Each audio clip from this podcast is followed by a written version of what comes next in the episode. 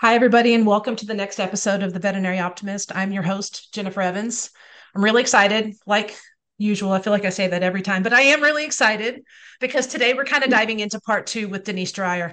On our first episode, we really talked about was it a bad day or was it just a bad five minutes? And we left the conversation where we knew that we were going to circle back around to what skilling up in those moments look like.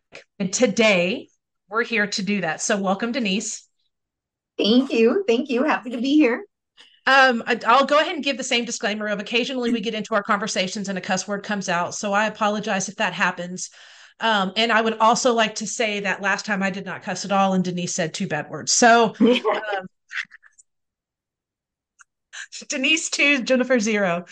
Um, okay. That being said, Denise, like let's just jump right into this because one of the things that I really want to make sure that we touch base on from the get go is that a lot of discussion last time we talked about a client being disgruntled and how we react to it, right? And I want to make it very clear that it is important for us to set those boundaries in those moments and that it is never okay for a client to treat you poorly right? I believe that part of skilling up, which what we're going to talk about today goes along with this, is the ability in those moments to recognize when both of your emotions have gotten out of control and that both of you are are in a space where you're not receiving information from either one of you, right?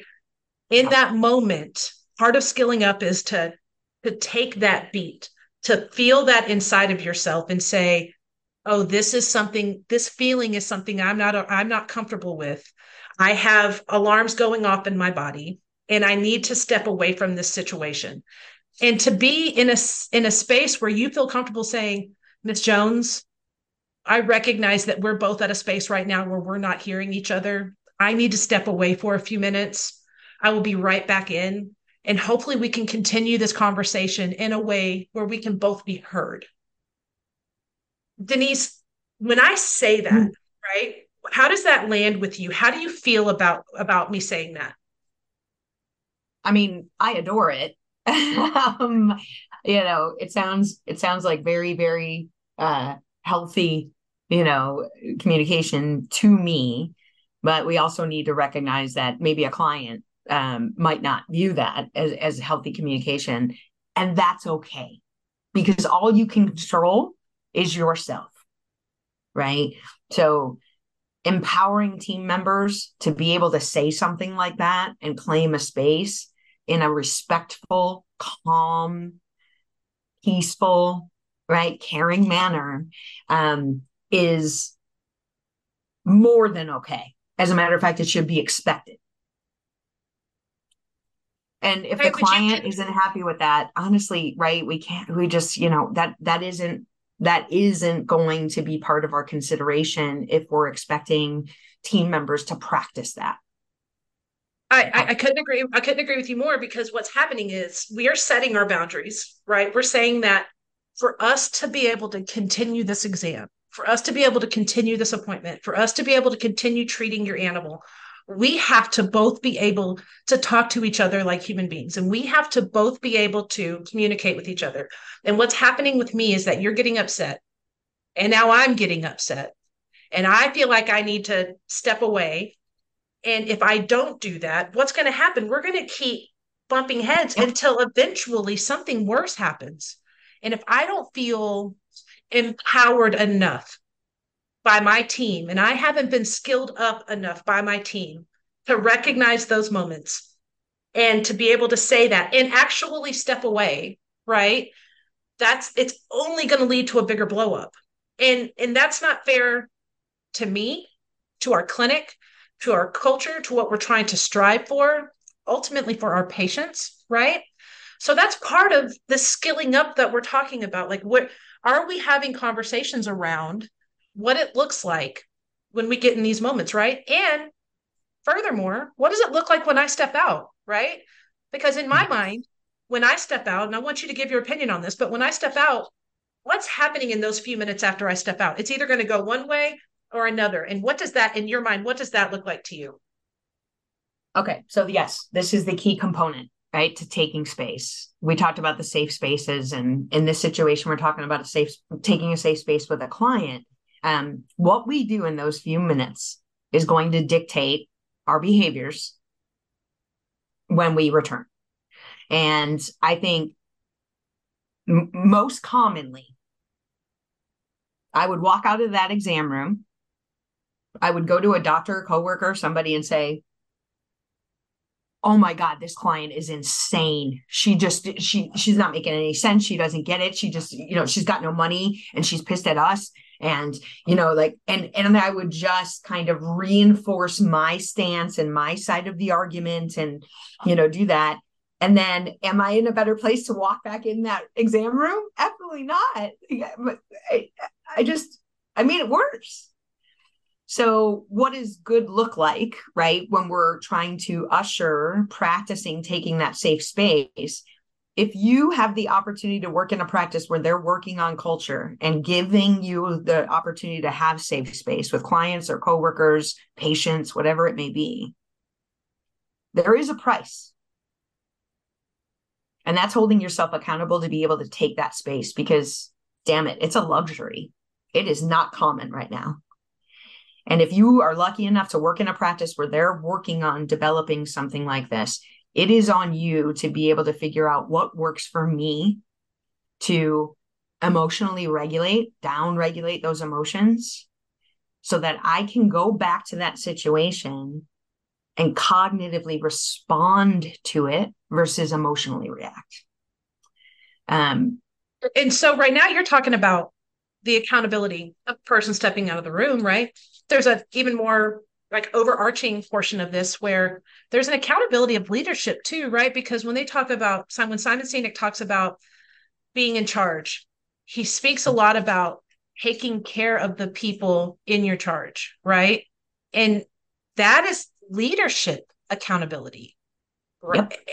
And tell me something because we talk about this, you and I talk about this a lot. What is the most common thing that we hear when we talk about skilling up employees or creating those words around um, creating those words around uh, like i need a beat or i need to take this five minutes right? What what do you hear a lot when you talk to leadership about making space for your for your mm-hmm. teammates to feel comfortable saying that? What do you hear a lot? Yeah. So when when that's a suggestion and and I'm not faulting anyone within leadership, practice owners, managers um, for their response to this. But most commonly, what I hear is if we offer that, we're going to have a ton of people that just take advantage of it all the time. And the workload that we have is too demanding, and we we just we can't offer that. Um, they're afraid that people will really, really, you know, take advantage of it, and so that's a really nice that's a really nice way to opt out of this practice for leadership. And um you know it, it's interesting because all it does is just create more opportunities for client for you know their team needing this space in my opinion. It really does because when we talk about when we talk about seeking to understand right? Yes. In the grand scheme of things for leadership who thinks that someone's going to take advantage of it, right? And you, you are correct in thinking that there are going to be some people who are going to take advantage of it. But it gives you opportunity to recognize that and to better deal with it, right? Mm-hmm. Is what they're is the reason why they're dealing with it so much because of something bigger, right? Did they have something does that teammate have something bigger that they really need to work on? Or is it that we use words so often? And I'm going to give this example, right? We use words like burnout so often. And yeah. while yes. I recognize that burnout is a very, very real thing in our profession, I believe sometimes when we take situations like an upset client, a misunderstanding between technicians, a misunderstanding between leadership and a teammate, I sometimes I think it's easier for us to put a label on it of, well, this happened and it's just adding to my burnout. This was catastrophic and now I'm even more burnt out. I can't deal with this and I'm burnt out. When we use that word so often, it's almost like our default word. And then it becomes our reality, right? Like if I'm walking around thinking burnout, burnout, burnout, catastrophic, catastrophic, catastrophic, that's going to be the life I live in right? Mm-hmm. And as part of accountability for leadership, you have to take these couple of minutes to better understand is this something that's really catastrophic? Or is this something that is surface level that has to do specifically with this exam? Or is this something coming from something bigger right? There there is a space where if you don't pay attention to it it's only going to get worse and you're going to run people off right? Or there's a space where you take those couple minutes and you seek to understand and then all of a sudden, you can start finding tools in ways for them to be better prepared in these moments. Would you say that that's a correct statement? Absolutely. Absolutely. So, right, this is another. I'm, I'm going to quote my therapist a lot during these podcasts. I, I think so. Yes. Thank you, Ryan. Um, thank you, Ryan. Thank you, Ryan. Uh, thoughts become things right? Mm. And if I'm constantly telling myself, you know, I'm burnt out, I'm burnt out, I'm burnt out, then yeah, I am burnt out. I will say though, the one thing that, you know, really when I hear burnout, when we're talking about self accountability, and burnout is a real thing. I mean, it, you know, it absolutely is. And we need to, we need as leadership, leadership needs to hold space for that and validate that feeling. And um, then dive in a little more. I think probably a lot of the times people are burned out is they're having trouble boundary setting right and you know you and i talk about the super tech syndrome mm. um and uh, yeah i that when i hear burnout i think yes absolutely right environment workload all of those things but then the second thing i think of is is there an issue with boundary setting here that i can that i can help with in some way. Okay. You open that that you open that can of worms. We're going to dive into it, right? Super tech syndrome, right? I don't know that anybody uses this except for you and I. Um, maybe it's like part of just like our code word conversations that we have, but super tech syndrome, in my opinion, is a thing, and I was one of them, right? It was easier sometimes for me not to pause in that moment and be accountable for my part in training other people so that eventually they became trained enough to be a valuable part of our day-to-day needs right? It was easier for me to just do it myself. It would take less time and i can get from point a to point b. If i get that dog i hold that dog myself. I do i give that injection myself and then i move on right? So then that brings in this um situation where I have a lot of resentment because I'm doing it all myself. And I feel 100%. like I'm pouring from an empty cup because nobody's helping me. And then I look around like it's everybody else's fault that I'm not getting help when really I'm not being accountable for what I should be doing as as senior technician in that practice to train people and you talk about a vicious cycle, Denise. I mean, when we talk about training in general and how we don't have time for it, right? Well, we don't have time for it because you're not making time for it. And you're not making time yes. for it because you believe that the few minutes that you're saving by doing that yourself is helping you is helping you get to the day into the day faster. Yep. But but what does that serve if you don't want to come back tomorrow because you've done everything yourself?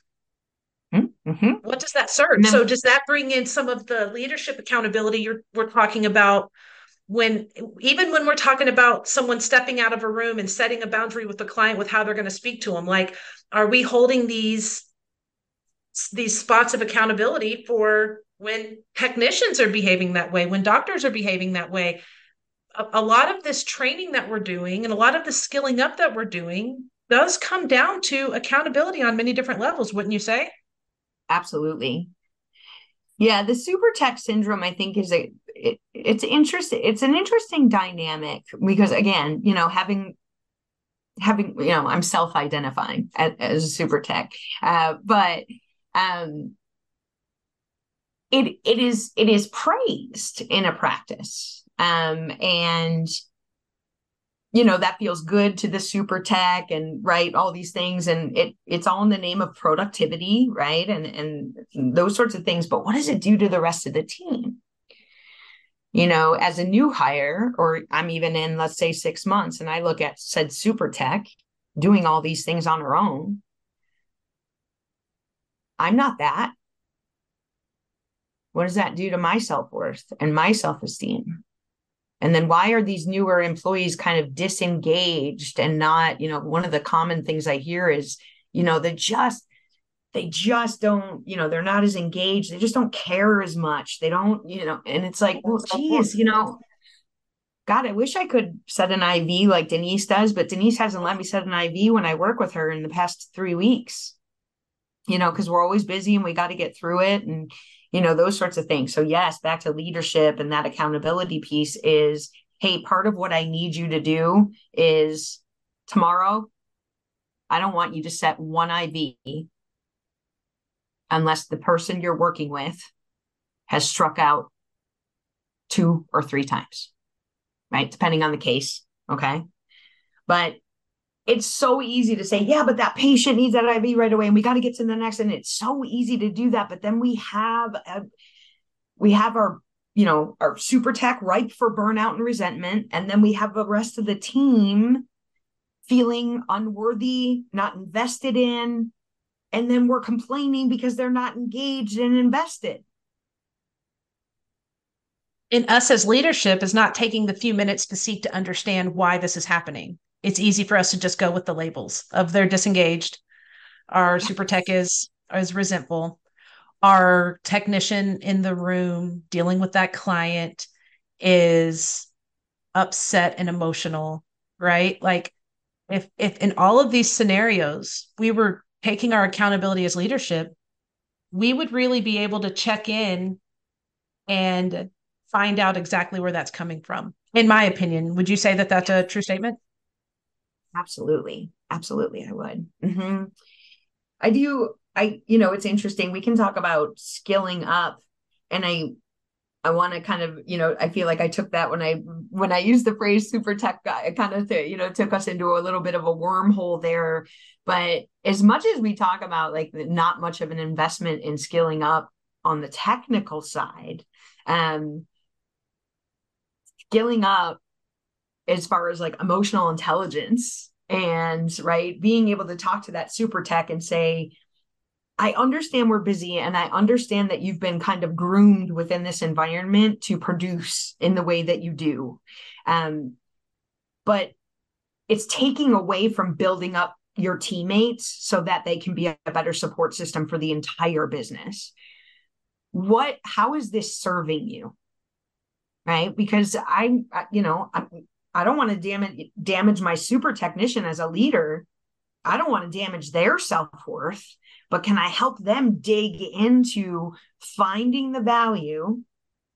And I'm going to praise you even more if you take the time to build up this team to your skill level, right? So, what am I doing? I'm helping the rest of this team get skilled up technically, and I'm helping my super tech gain the emotional intelligence and understanding so that she values building up other team members. This will benefit our business. I guarantee it. It may feel like a sacrifice, but um, I don't, you know, I just see that as a two bird with one stone, but it's so hard when you're in it, right? To be able to, to take that step back and, and it is hard when you're in it. And it's really hard, Denise, when we talk about like even going back to to that technician being in that room with that client, right? Yes. Coming out, talking to 10 other people versus taking a few minutes to seek to understand and better preparing them so that they have the confidence to really step away from that client, take a deep breath and go back in fulfilled and ready to handle it in a different way. If we think about that, it goes the same for all of these situations that we're talking about, right? What happens when you have resentment in a technician or a technician who feels like they're not being seen or heard, right? Like you have, then you have newbies going around to other newbies talking about Denise and how she doesn't offer any opportunity and how I'm never going to get anywhere with her. And then you have Denise going around to other senior being the gatekeeper because everybody looks up to you and you're like oh these newbies don't know how to work they don't know what they're doing we don't we're, we're never going to get anywhere and in the same way that you're taking a beat with that client is the same way that we should be taking a beat in these moments right part of the accountability is like we can't come out and talk about that client to 10 different people in the same way that we can't take these moments of being a super tech or being a trainee or being whatever and talk to 10 other people about it. If we're taking those few minutes to open up that conversation, instead of saying they're adults, they'll figure it out. Like if we're taking those few minutes to talk about this conversation to say, yes, this is a real life thing. Yes, I hear you. Yes, I see that this is something that you're dealing with. How can we work on it together. If we're not taking those moments, it's only going to get worse. Absolutely. Absolutely. It brings to mind I was just um I did a little bit of a like an effective communication talk at a clinic and um one one of the when I asked for, you know, people's experiences, there was a technician that said, you know, if something happens within the clinic and this is a big hospital, uh something happens within the clinic and then I'll I'll have five to ten people within the next hour coming up to me asking me what's wrong. They want to know the tea is the way she phrased it. Mm. And um she's you know, I could see that like probably part of that process is some support, right? Maybe a little trauma bonding happening, right? We like to do that sort of thing. Um but she company. was saying, right? Right? Mm-hmm. Um but she was saying after telling the story 10 times, I was kind of over it, but it sends me right back into that. And it kind of, you know, kind of fucks me up a little bit now. I'm, you know, I was over it and uh, now I feel worse. So it's such a courageous thing to be able to look at someone who says, Hey, what happened in there? And say, Hey, you know what? I need to not relive the story because I want to show up for the next patient in a better mindset. So um, can we talk about it later? But thanks for asking. I do appreciate, you know, that you want to know and and that you care about me. Um, but if I keep telling the story, it's it's gonna it's not gonna be good for me. That is a courageous thing to do. Um, and are we setting up our culture for people to be able to do that? Like, hey, what did that doctor say to you? I saw that she, you know, like a lot of that, you know, that gossip that can happen in a clinic is again, right, a way to try to bond um, with each other, but to to empower employees to be able to say, hey, I I'm not going to participate in this because I just it's not going to show up. Or like you and I went into the last episode, codes, mm-hmm. right? Developing a code word for that mm-hmm. in some manner that says, hey, we don't, even if it's just, oh, we don't do that anymore. Right. And you can kind of laugh at it like, oh, new culture, we don't, we don't do that anymore. We're not going to tell the story 10 times. Right. That some sort of skill building, um, within you know it starts with leadership for sure but to be able to empower these employees to not engage in these behaviors that are chronic issues, if they are in the clinic, right? And giving them the skill set to, instead of the fire extinguisher and constantly putting out fires, can we figure out a way to stop the fires from occurring in the first place? Mm. I, I I can feel that so deeply, right? Because that's kind of what we're we're we're talking about with all of these different things, right? Like these things are happening we are continuously having miscommunication with clients. We're continuously having an issue with not training newbies properly and then shaming them because they are not where they need to be. We are continuously sitting in a space where we understand the resentment of the super tech. I say understand in air quote, right? Of the super tech who's doing everything because ultimately, like, we wanted to get through the day too. Yep. And Denise was capable of helping us get there, right? So we're sitting in a space where we're allowing it to happen, right? And if we're not doing something about it, we're obviously saying that it's okay. And when we talk about as leadership, finding a way to open up these moments to have these conversations, these two or three minutes can get to where the more you're checking in and the more you're talking about it and the more you have things in place to help you deal with these these events that we're up against the more that it's going to become less and less of an issue, right? So instead of me going from room one to room four to room six and dealing with every single one of those clients that ultimately are struggling financially or ultimately upset because their baby, their little four legged family member is sick and they don't understand it, instead of me thinking every single time, I can't believe this owner's behaving this way, I'm going to throw my hands up and go storm around the clinic and tell everybody, it's like, I'm you're working, my leadership's working with me to better understand this of like, hey, this isn't me. This is this is the situation. And and I feel empowered to say, I'm going to step out for a minute and I'll be back. I'm feeling empowered to say, my doctor has my back and we've talked about this. I'm feeling empowered to go out and mm-hmm. find my leadership and say, here's what I'm experiencing. I don't need to go talk to 10 other people about it. I'm not going to go get 10 other people worked up about it. I'm going to come find you. I'm going to tell you what I'm experiencing. And you're going to take a couple minutes without judgment and help me walk through this situation. Right. And that becomes less and less and less the more you work at it, the more you hold the, the technician accountable for not doing everything themselves, the more that you allow you help skill them up to see value in serving other people and not just other animals, the more yeah, and more they're going to get better at that, right?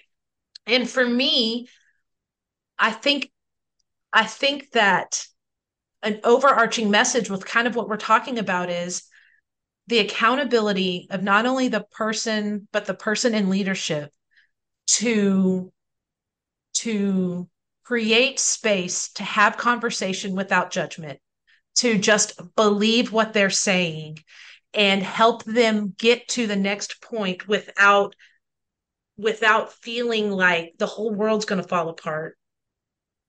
To me that's part of like a big part of this this skilling up that we're talking about. Yep. You know so much funny. so so much so.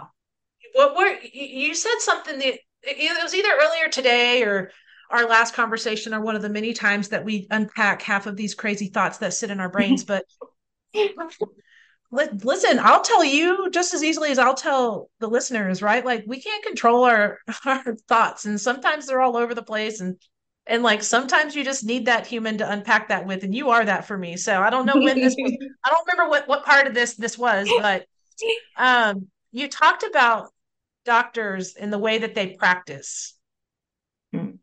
Can you dig into yeah. that a little bit? Absolutely. Um, you know, I think in the veterinary community, and and I'm more than positive this is true across all industries um, that make money, is we're really, especially in the veterinary community, medical, right? practicing medicine we can we consider that something that we will never perfect and that it will always evolve right? And we will go to ce and we will refer to books and we will you know put effort into building new skills learning about new therapies right? All of these things and it's a constant practice. But I think the biggest pitfall when it comes to trying to build and create a different culture, a better culture, is the tendency is one and done. We had one meeting on communication. We had mm. one meeting on, you know, whatever it may be. And there, we did our part. Can you imagine right? Going working in a vet clinic and just being like, well, I went I went to vet school. That's it. One and done. No, it isn't. It's an art. It's a practice. It evolves. You make adjustments depending on situations and the skill set and the knowledge is built over time. And I don't know that we view culture as like kind of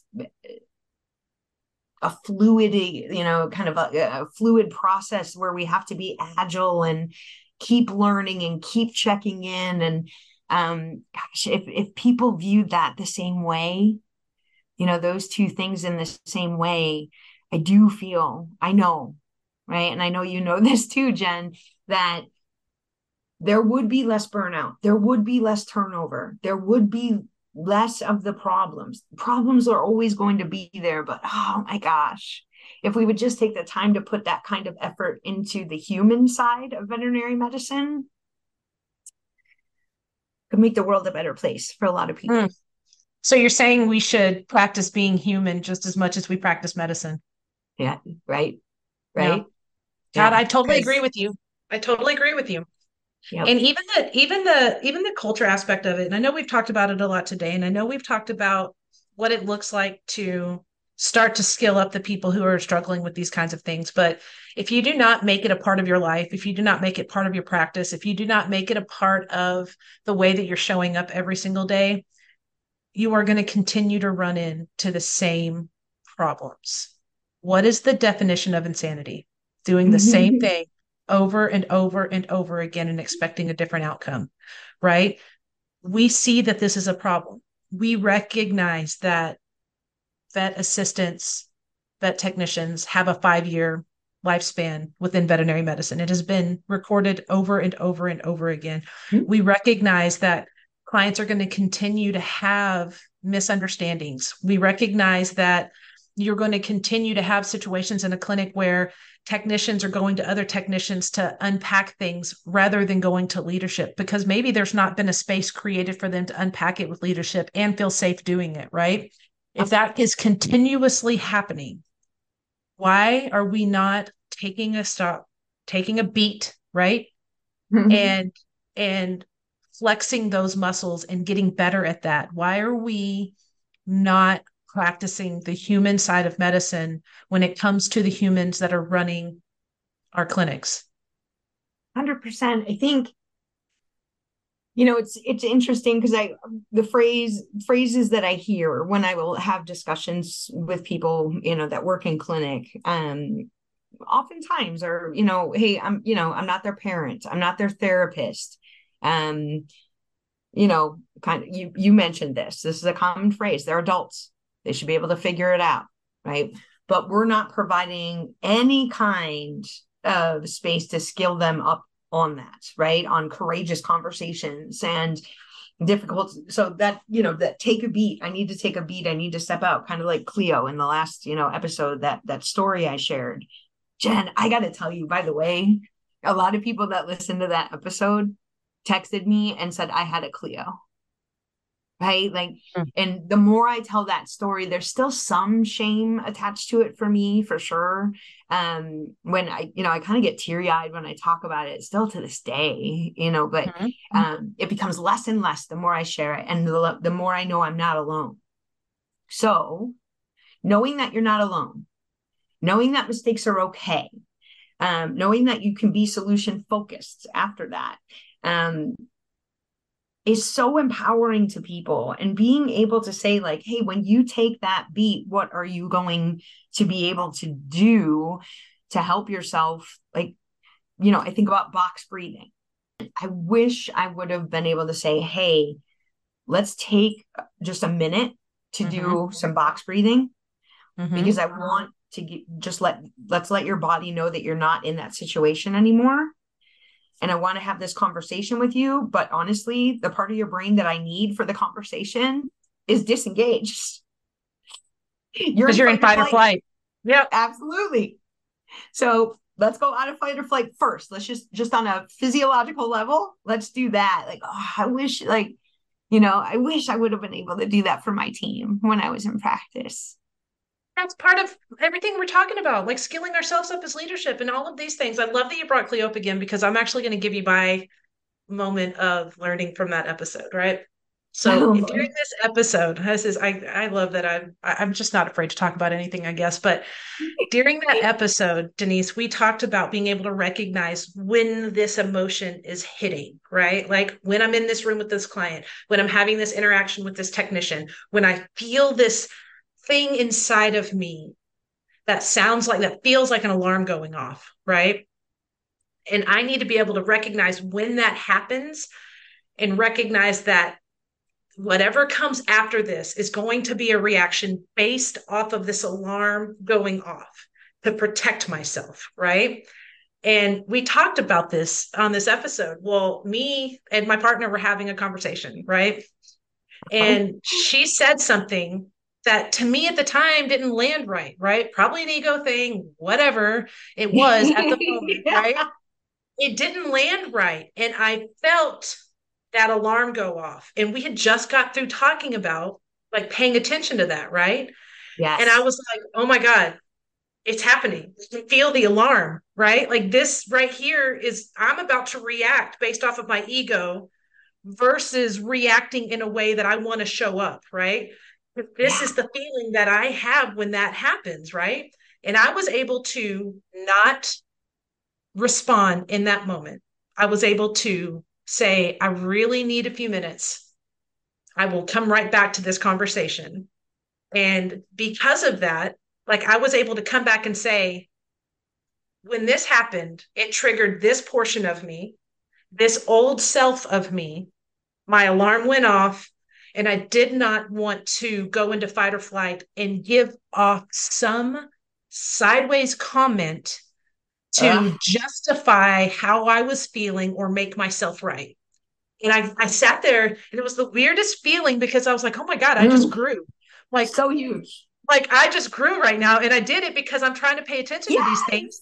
And I think that part of this, what we're talking about, these conversations that you can have with your staff, like some of that is is what you're going to make space for. Like hey, yeah, remember this just happened and we got through it and everything was great. And it's happening again right now. And we're going to handle it this way because we're prepared for it. And then it's not going to be nearly as bad. And then guess what? The next time it comes around, we're going to be even more prepared because we're working like we're working together as a team to make this a part of how we show up every single day. And I and I think that kind of it almost brings it full circle of everything that we're talking about today. I'll even take it a step further. I'm doing another couple of episodes coming up with this human who has the most beautiful mind. I mean, he is like my Mr. Miyagi when it comes to culture, right? I love it. And I mean love that. It. And I'm I'm so excited for it. I, I'm gonna challenge you to one thing, right? I'm gonna challenge you to listen to those episodes and then you and I circle back after these these two episodes we've we've done together. And we're going to talk about how our two episodes folded into how he shows up with his culture and his practice every single day. Mm, Are you open to that? that? Absolutely. It's a deal. It's a deal for sure. Okay, so let's just do a high level overview of what we've talked about today. Great. We've talked about being empowered to know how to handle situations where we can feel the alarm going off in our bodies. We've yes. talked about holding accountability, not only for ourselves, but as leadership, right? Mm-hmm. We've talked about we've talked about better understanding superhero syndrome and thinking that one can do all in the a way that we almost weaponize that kind of mentality right and then we talk about how we have to continuously work at it and continuously hold space to check in and seek to understand uh, so that we can better show up in the way that we want our culture or as a team to show up for ourselves and for our clients every single day Hundred percent. I, I, Jen, you you said something beautiful. I don't mean to make this episode too long, but when you Never, said, um, I right, I was my ego stepped in. Right, I was operating out of ego. Okay, being self aware and knowing what that means, and knowing like when that's stepping in, is such a key component. And if you have team members who that would be a complete foreign language to them we've got to start teaching this language. We have to start. There are tons of resources out there, you know, like emotional intelligence. You can, you know, just uh, someone can two modules. Hey, I want you to listen to this. If you've got empower, you know, imposter syndrome or you know if they are operating out of ego a lot super tech jen denise right right a lot of those things like hey i think this is getting in the way of your growth and i want to be able to use this language with you. Like i just love how you brought that into the conversation again on a personal level. All this shit's going to help us in our personal lives too. And we're all fucked up and that's okay. We just have to learn how to be like less less fucked up each time. And we can help do that together in my opinion right? Like that's what we're in it for. Like we're showing up for each other every single day so that we can be a better version of ourselves. And so that we can not only do that for us in a clinic but we can do that for these clients and ultimately do it for the patients because no matter how you slice it animals do not run the practice. We are not we are humans with human emotions, human feelings, human experiences. And if we are not working on that, we are not going to get anywhere. We're going to be in the same spot we are right now. And I promise you, life is not getting any easier right? We have natural disaster, disaster after natural disaster. We have COVID. We have inflation. We have the fact that it, like, we can't even walk out of our house right now in Texas without feeling like we're going to be fried to an egg right? Like mm-hmm. all of that stuff like really starts to build up on you. Like we have to we have to pause and make space for it. We have to. We do. We do. Yeah. The, the good old days of um hey leave your work stuff at home or leave your personal life at home and you know that sort of thing it's kind of just like telling people like don't bring your whole self but then we look at them and say wait you're not as engaged as you need to be you're not as dedicated you're not right and it's kind of like well wait is that is that the millennials fault mm-hmm. or is it our fault right? you know mm-hmm. so uh, so oh, you've opened up a can of worms because we've got plenty of conversation around general uh, around generational bias coming up we have plenty of conversations around actually bringing your whole self to work and what does that look like for like LGBTQ plus people of color, all of these people who have a much oh, different yes. lived experience. And if we have this blocker saying leave that at home, then your full self is not showing up and you cannot expect for them not to be fully engaged. Oh, okay. We're just creating more and more pathway for us to continue our conversation. So I'm going to stop it right here. I'm going to say thank you for your time. Thank you for your brain. Thank you for being present with me in these moments so that we can talk some of these things out. And I only hope that um, some of our conversation will reach other people and allow them to open their their their space up a little bit more too. 100% yeah thank you so much jen. I honor everything you're doing and i'm honored to call you a friend girl. Mm. We'll do it together my friend. We'll do it together